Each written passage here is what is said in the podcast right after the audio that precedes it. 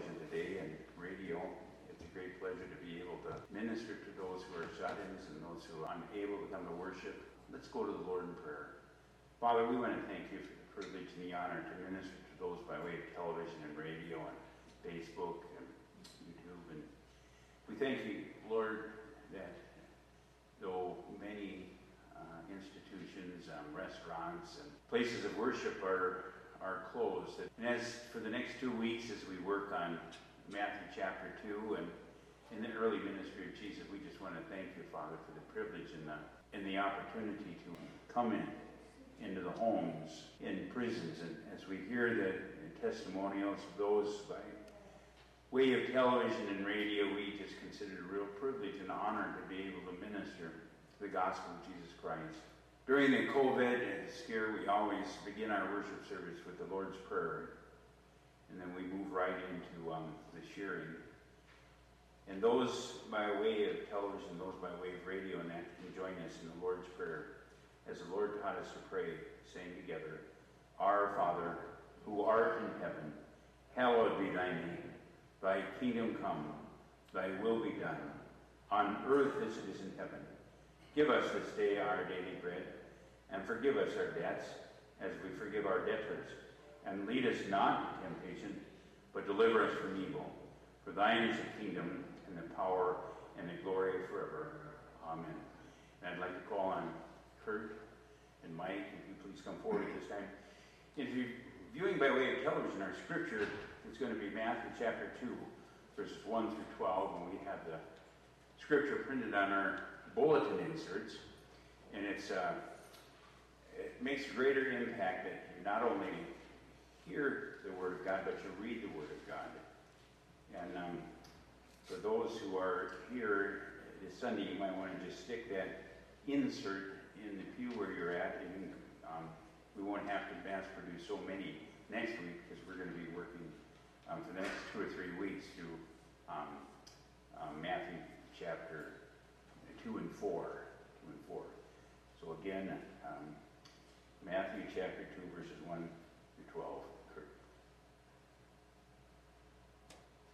Greetings, loved ones.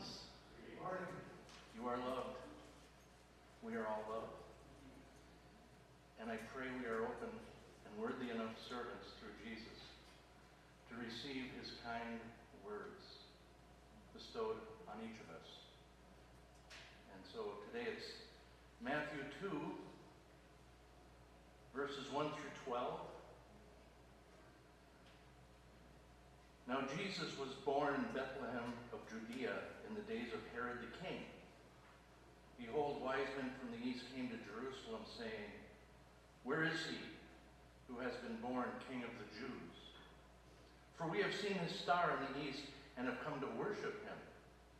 When Herod the king heard this, he was troubled. And all Jerusalem with them, and assembling all the chief priests and scribes of the people, he inquired of them, Where is the Christ was to be born? They told him, In Bethlehem of Judea, for so it is written by the prophet. And you, O Bethlehem, in the land of Judah, are by no means least among the rulers of Judah. For from you shall come a ruler who will govern my people, Israel. Then Herod summoned the wise men secretly and ascertained from them what time the star appeared.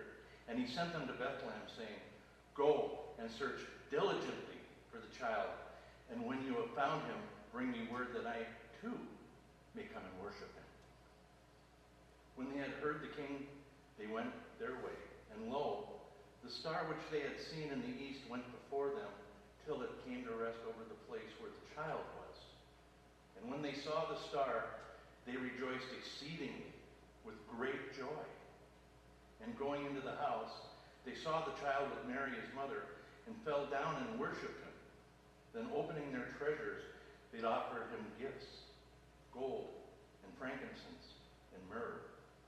And being warned in the dream not to return to Herod, they departed to their own by another way.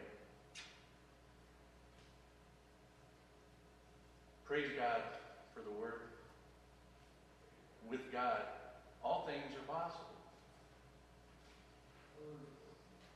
Hallelujah, amen.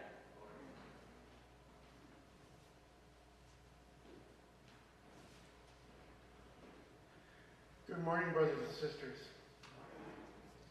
The birth of king usually draws a lot of attention.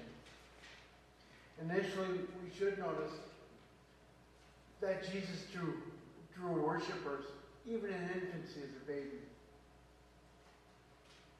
Herod was the king then, and he had at least a small, pleasant side. He did keep peace and built the temple. Herod was of Arab descent and ruled under Rome's pleasure. His father gained that power by supporting Julius Caesar when he conquered stuff. Despite this small and minor nice side, he was evil and paranoid. So much so that Herod killed his wife, his three sons, and even Augustus, the emperor of Rome.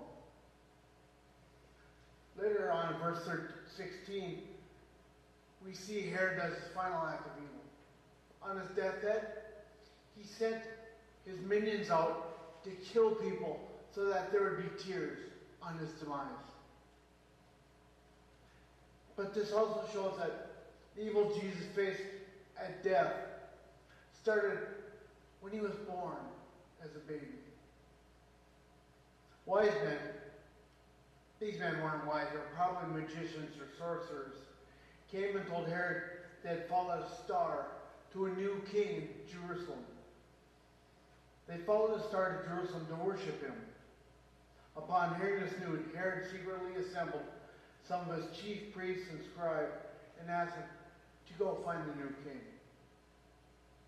They said he's in Bethlehem. And then they told him the prophets Micah's and Samuel's word about a king being born that rules Israel. Herod summoned these gentle sorcerers and magicians once again, instruct, instructed them to locate the new king and bring his location back to him so he can have him killed. This move was cunning and evil, of course. But realize that sending troops to Bethlehem would arouse the people and brought uh, thought of suspicious activity by the people that live there. So sending the wise men was actually kind of shrewd and cunning by Herod. They did follow the star five miles south to Bethlehem. Micah the prophet spoke of Bethlehem as a little clan of Judah. Matthew changed the wording to say, there are by no means least among the rulers of Judah. Matthew's intention here by changing those words is probably to show that God has blessed the small, unimportant burg or town of Bethlehem by having the Messiah himself born there. Now, this isn't mentioned in, in Matthew, but probably more likely than not, the magicians were not only answering a call or summons by Herod, they probably come to seek the location of this new king they'd heard of. Jesus being King of the Jews was a major theme in the book of Matthew. Matthew mentions king when Pilate asked Jesus if he were King of the Jews. He mentioned king when the soldiers were mocking Jesus on his cross as he died. And even on the, on the parchment posted above his head on the cross were those words, King of the Jews. The other books of the gospel skipped over some of these details. Verse 11 says that more probable, probable that the wise men, I use air quotes, found Jesus in a house. The manger was probably attached to this house, and some time may have elapsed between the actual birth of Jesus and the visit of these so-called wise men. Finally, finding Jesus, and be, even before presenting their gifts they brought, they bowed down and worshiped the baby Jesus. Gold, frankincense, and myrrh were brought. But however, this, this speaks, those gifts speak of his death on the cross. Gold for the king, myrrh was actually used to preserve bodies, and frankincense would cover the smell of a rotten body. Finally, those musicians did not take the road home that Herod had ordered them to take. They found a different way. This is a good reminder to us that we should not follow, always follow the path that our body and mind tell us to. There is a safer and better way to take. We do that with our with the Holy Spirit in our hearts and our gift of discernment for the preservation and safety of our own souls. Thank you. Thank you, Kurt and Mike. Amen. Amen, I, uh, there's always elements from, need to review, be reminded of. Um, we all forget so many of the tenets of the faith. There's a kind of progression that you see, and it was, uh, Mike brought that out too, that the, the scriptures here from about two to four is, is kind of encapsulating a lot of the 30 year life of Christ. Moved from the last few Sundays to the birth of Christ, and we're kind of getting into the Epiphany, which means the revelation of Christ. And, and as we kind of build on that, the revelation of Christ in our lives, that certainly wise men and women, boys and girls, are still seeking Jesus. In that progression from the stable to the house, probably uh, it, it was more than days and more than weeks. It possibly was months and years. They moved from the stable and activity site to this house. We learn in this portion of scripture something about ourselves. The depth of our commitment to Christ. Many Christian sociologists and biblical writers have mentioned that that if we don't end this virus, that 30 to possibly as high as 50 percent of churchgoers may not return to their churches. That would be devastating to larger churches that that are really dependent upon solely themselves. They don't rent out their facilities, they don't share their facilities with others, and they're going to have to probably learn to in order to um, be good stewards of the space and uh, the energy costs. It's not known who these wise persons were. Their names and their dwelling places are, are kept back from you and I. I like how Dr. Billy Graham used to say that, you know, he wasn't so concerned about, didn't understand. He was more concerned about the things that he did understand and he wasn't doing. And I believe that's true for you and I today, that we shouldn't be so consumed with the things that we don't understand, but the things that we understand and we don't do. We are only told that they, they came from the east. From the east, you kind of Israel and go east there. Whether they were part of the Babylonians or Arabs, we cannot certainly say for sure. Whether they learned to expect Christ from the ten tribes who went into captivity, or possibly they learned about Jesus from the prophecies of Daniel. We do not know, it matters little who they were. And the point which concerns us most is the important lesson, the lesson which their story gives us. And we're going to be talking about this, about two ser- servants, two disciples, two followers of Jesus Christ. They're in the most unexpected places. And those who give Christ most honor. And then thirdly, head knowledge versus heart knowledge. And then fourthly, spiritual diligence. Well, let's look at uh, true servants in unexpected, unexpected places. One thing that I learned as a Christian and a chaplain and various places around the world that I was privileged to be a part, and I'm sure that you have traveled, there's one thing that you could always find, regardless of the place that you went. You could always find Christians, and you establish kind of a, a bond, a, a real firm foundation that you could share Christ with someone that you'd never met before. But as long as you found out they were a Christian, you felt a sense of level of trust. Now, these verses that we examined show us that there may be true servants of God in places where we should not expect to find them. The Lord Jesus has many hidden ones. Hidden ones like these wise men. Their story on earth may be little known as that of Melchizedek or Jethro or Job or other countless individuals, but Jabez, which we're really getting into in our Zoom Bible study on Wednesdays from 6 to 7 o'clock, and we're learning so much about this prayer of Jabez. The word Jabez itself means born in pain. But Jabez's prayer was, Bless me, O Lord. Bless me indeed. Enlarge my territory.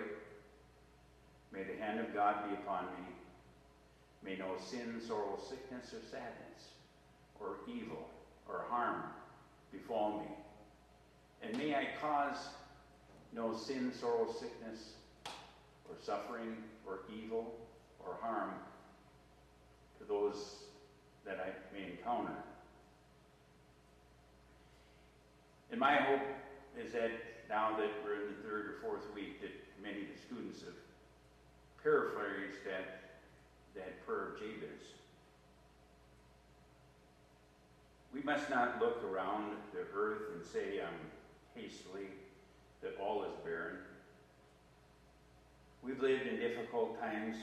Many of us have gone through certain diagnosis in the last year, and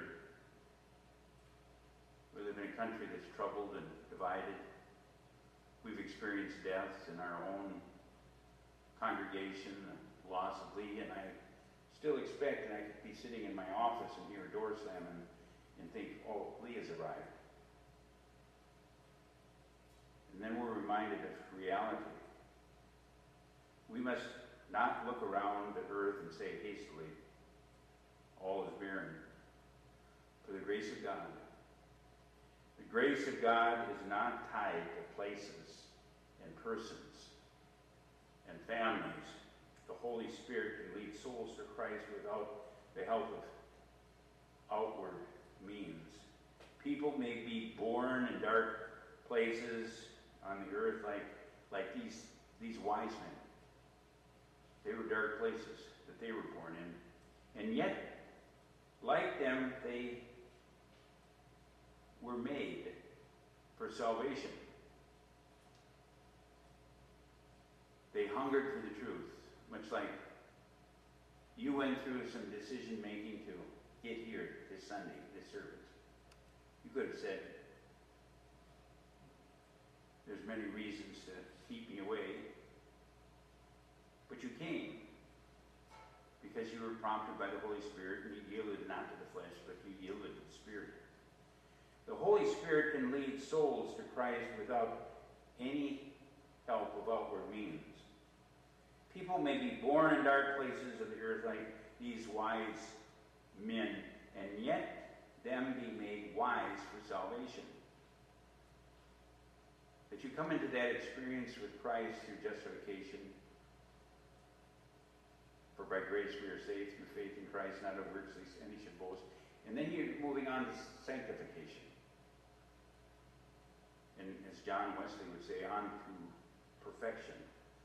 Once you're justified, once you're sanctified, and then you move on to perfection. And ultimately, we only have those moments of perfection. But when we go to be with Christ, we will be perfect because we'll develop the mind surely of Christ. There are there are some who are traveling to heaven at this very moment.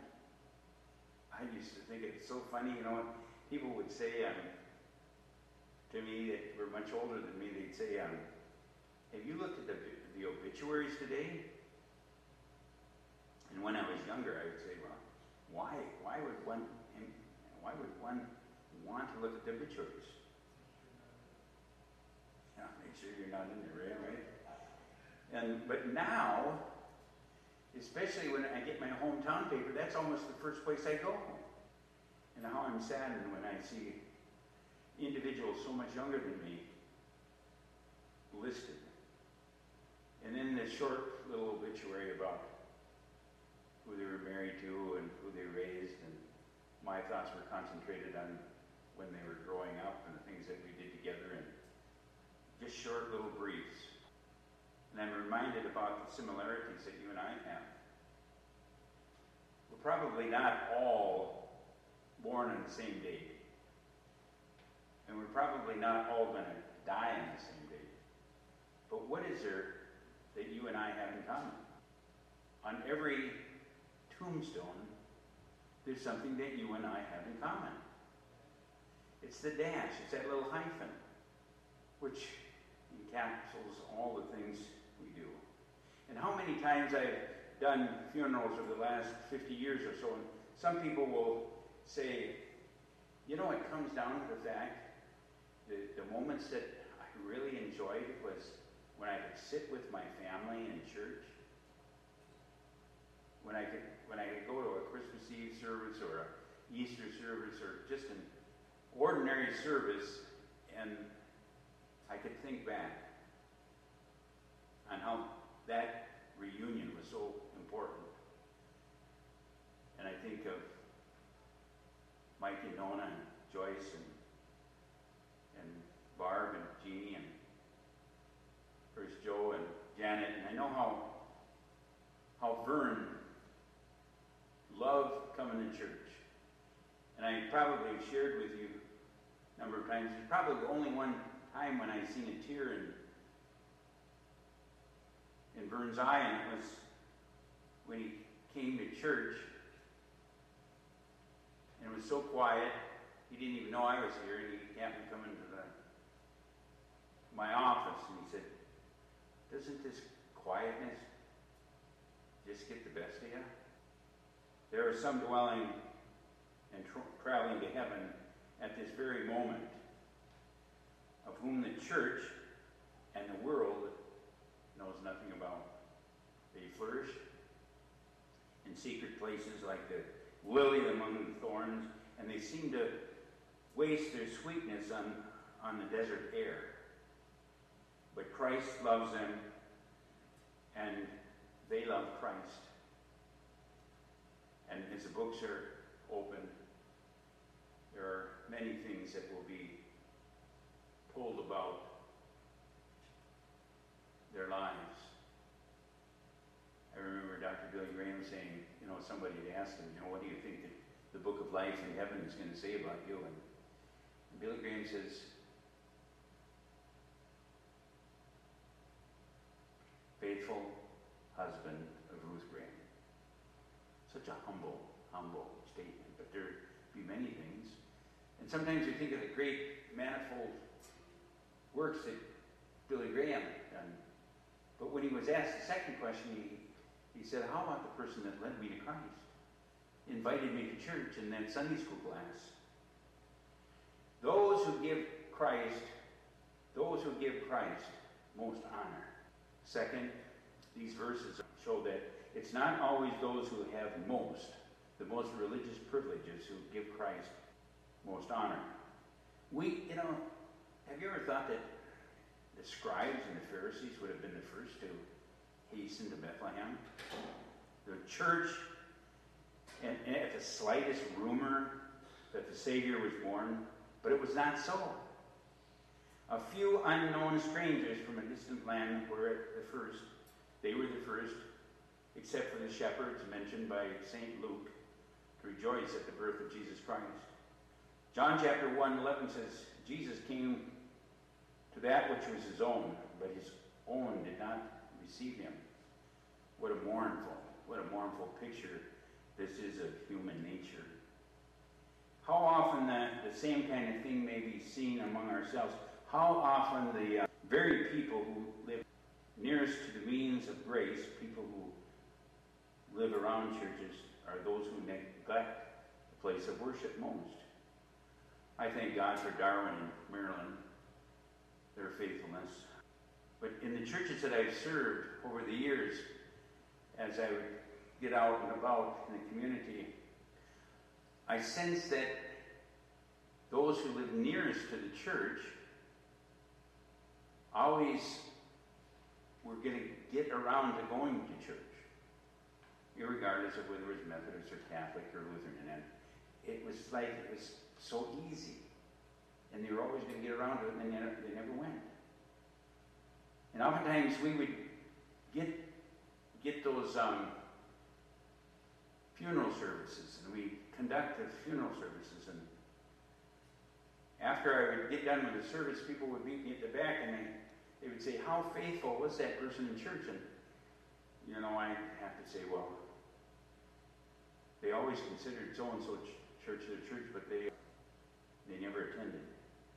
What a mournful picture this is of human nature. How often the same kind of thing may seem among ourselves. How often do the people who live nearest to the means of grace are those who neglect them the most?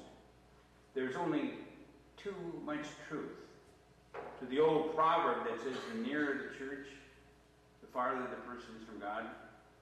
Now, I, I think of Lee Gross and I think of Elsie Boquist and do keep Elsie in your thoughts and prayers. Her two cancer bouts were really healed, but then they found another cancer on her lung. I spoke with her this past week and had prayer with her. We learn that familiarity with sacred things has an awful tendency to make people despise them. The familiar. There are many who, from residence and, and from convenience, ought to be first and foremost in the worship of God and yet they're always the last. There are many who might well be expected to be the last, who are always the first. So we, we learn that those who give Christ the most honor. And then, thirdly, head knowledge without heart knowledge. Last night, Chris and I were fighting, were um, watching a fight on television because I don't follow necessarily the fighting, but this um, particular individual I was somewhat acquainted with, and he was originally from Osseo, Minnesota, and um, middleweight, went up against the middleweight champion, and I couldn't help it. Hear all the, the praise and almost a sense of worship over these these two individuals. Their names were, um, they each had the same first name, so they're always addressing them as by their last name. Head knowledge without heart knowledge. Third, these verses here show us that there may be knowledge of Scripture, knowledge of Scripture in the head, while there is no grace in the heart. We are told that King Herod sent to inquire of the priests and the elders, King Herod said, Where is the Christ to be born? In verse 4. And we're told that they gave him a very quick answer and, and showed an accurate acquaintance with the, the letter of Scripture. Accurate acquaintance with the letter of the Scripture and the letter of the law, but they never went to Jew, they never went to Bethlehem to seek the coming Savior. They would not believe in Jesus even when some years later he began to minister unto them and perform miracles.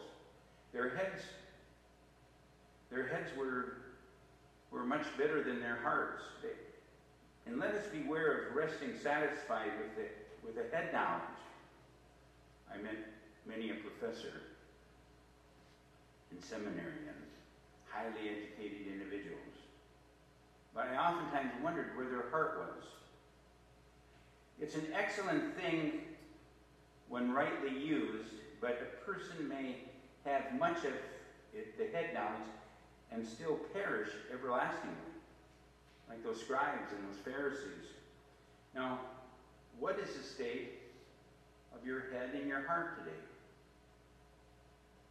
A good evaluation is that Christ should certainly move from your head to your heart, to your wallet, to your feet. And this is a great question. A little grace is better than many gifts. A little grace is better than many gifts. Gifts alone can save no one, but grace, grace leads us on to glory. Fourthly, there's a call for spiritual diligence. You and I are called for spiritual diligence. One of the reasons why I think we clergy have such great difficulty possibly retiring is that the more we learn, sometimes the more we learn and the more we forget, and the more we learn, the more we realize that we don't really know. Fourth, these verses show us a splendid example of, of spiritual diligence. What trouble it must have cost for those wise men to travel from their homes to the house where Jesus was born. One of the commitments I made when I was in the military was that I would always be available for deployments. And when I was away from my family and my, my friends and the familiarity of life, and I'd get back and I'd almost want to kiss the ground. You and I live in a, in a tremendous, tremendous time we live in among the chaos. Thank God for United States of America. How many weary miles these wise men must have journeyed. Many think it, it possibly was for months and years, months and years. And the fatigues of an Eastern traveler are far greater than we can all understand. They didn't get on TWA or Frontier or airlines. The time that such a journey would occupy must have been very great. The dangers to be encountered were neither few nor small. I rode a camel once when I was in Israel, and I thought, man, this isn't a good means of transportation, especially for males. But none of these things seemed to move these wise men. They, they had their hearts on seeing Jesus. According to verse 2, who has been born King of the Jews. And they never rested. They never rested until he saw Jesus. They, they proved to us the truth of the old saying, where there is a will, there is a way. And it would be well for all professing Christians if they were not, they were more ready to follow the example of these good, good, good persons, these wise people. You know, where is our self denial? Where is our self denial? What pains do we take about the means of grace? And thirdly, what diligence do we show about, about following Christ? It was such a joy for me to just look out the window and, and see Curtis Joel sweeping the, the steps. Coming a little bit earlier in, in preparation. And Mike and Nona just stepping forward. And I'm sure Grace probably, or Joyce is probably responsible for some of that food that we're gonna. I, you know, I think I can of smell it right now. I better kind of hurry along, right?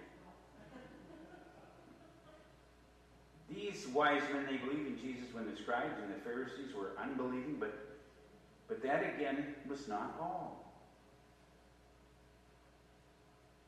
They were not distracted by the scribes and the Pharisees.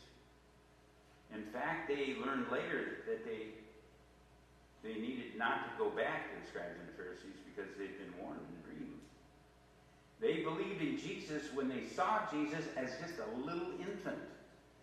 Just a little infant on on Mary's knees and they worshiped Jesus as a king. This, this was the crowning point of their faith. When we look in the eyes of a little baby and we can say, what potential, what hope is there?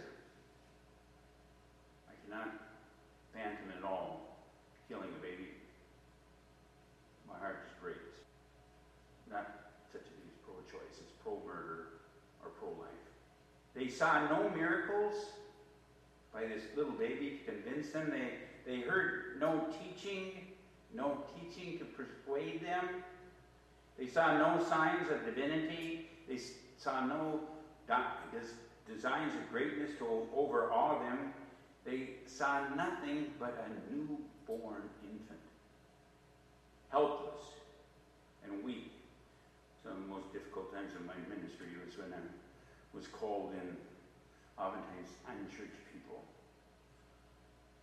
We call on clergy to pronounce last rites. Now, we don't necessarily believe in last rites as Protestants, but, you know, Catholic theology talks about last rites, and when parents would call in, and because they've been notified by the docs that the child is not going to make it, they saw nothing but a newborn infant, helpless and weak, and parents to care for them like all of us. And yet, when they saw that infant, they believed that they saw the divine Savior, the Messiah of the world. And what did they do? What did they do? Verse 11, they said they, they bowed down and they worshiped Jesus. Like you and I, we're bowing down, we're worshiping Jesus today. We read of no greater faith than this in the whole volume of the Bible. We read of no greater faith than this in the whole volume of the Bible. It's a faith that deserves us to be placed side by side with that of the penitent thief. The thief saw someone dying, the death of a criminal, and yet the thief prayed to Jesus and, and called him Lord. The wise men saw a newborn baby and on the lap of a, a poor parent, a poor young teenager, and yet worshiped Jesus, and they confessed that this Jesus was a Christ.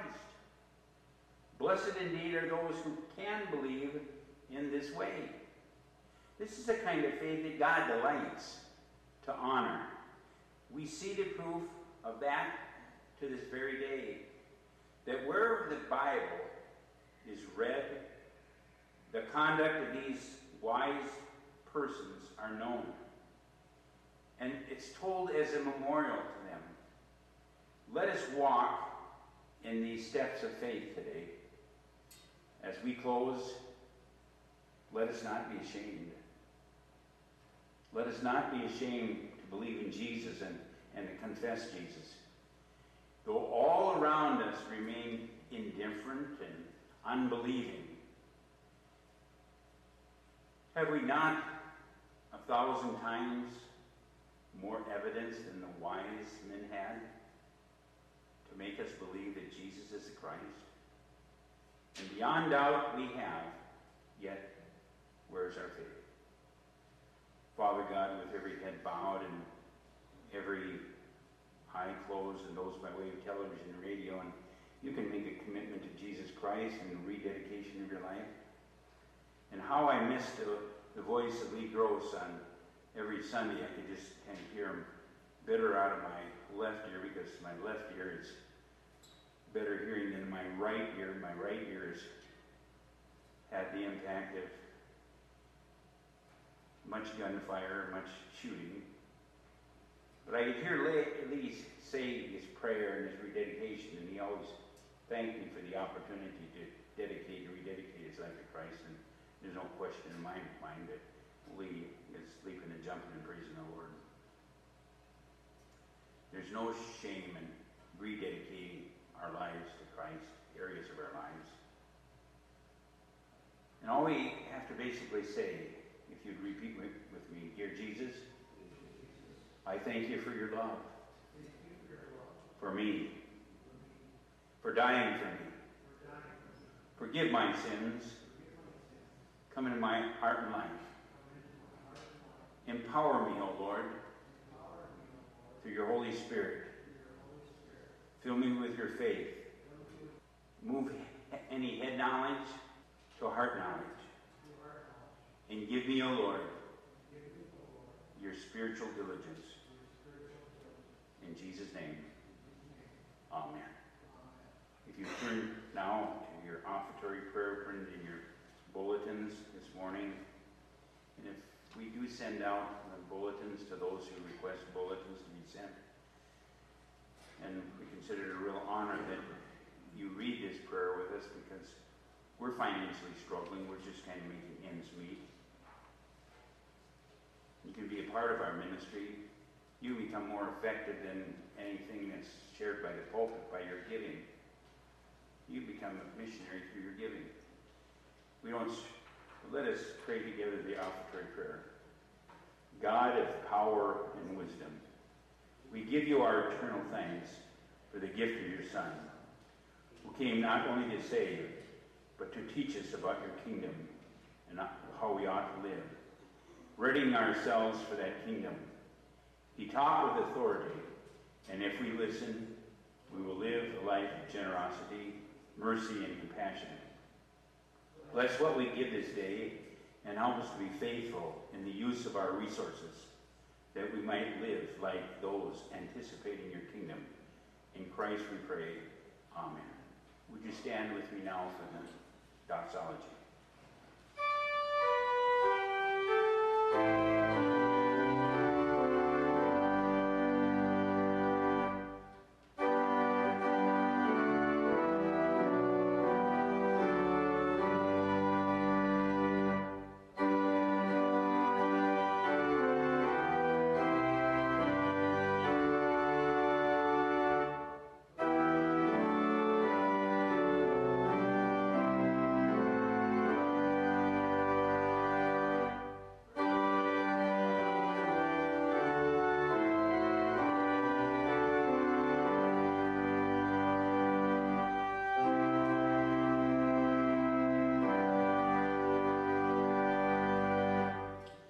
Time, we ask the Lord's blessing upon our food and our fellowship, and as we go out, we go into the fellowship lounge. Is there any directions or order? 2020 giving, if you've given through the offering envelopes, it's all designated, period. This Wednesday, always try to, we, we try to do it the first Wednesday of the month, which is this coming Wednesday, as Gary mentioned, and you're all welcome to, to come. We need more trustees. Trustees meeting is coming Wednesday at nine o'clock. Tuesday afternoon, the Eight Ways Gateways ministers, and we're really privileged and honored to have Pastor Groves join us. We have other eight or so ministers from evangelical churches from the area. Yes, Mike. And as Mike comes, is there any directions on Jeannie and Neil or Nona, or who's in charge kind of? Right. You know? Um, I don't hold anybody, but I was inspired or motivated this morning. The Bible say to think, and I thought, we are seated because He is seated.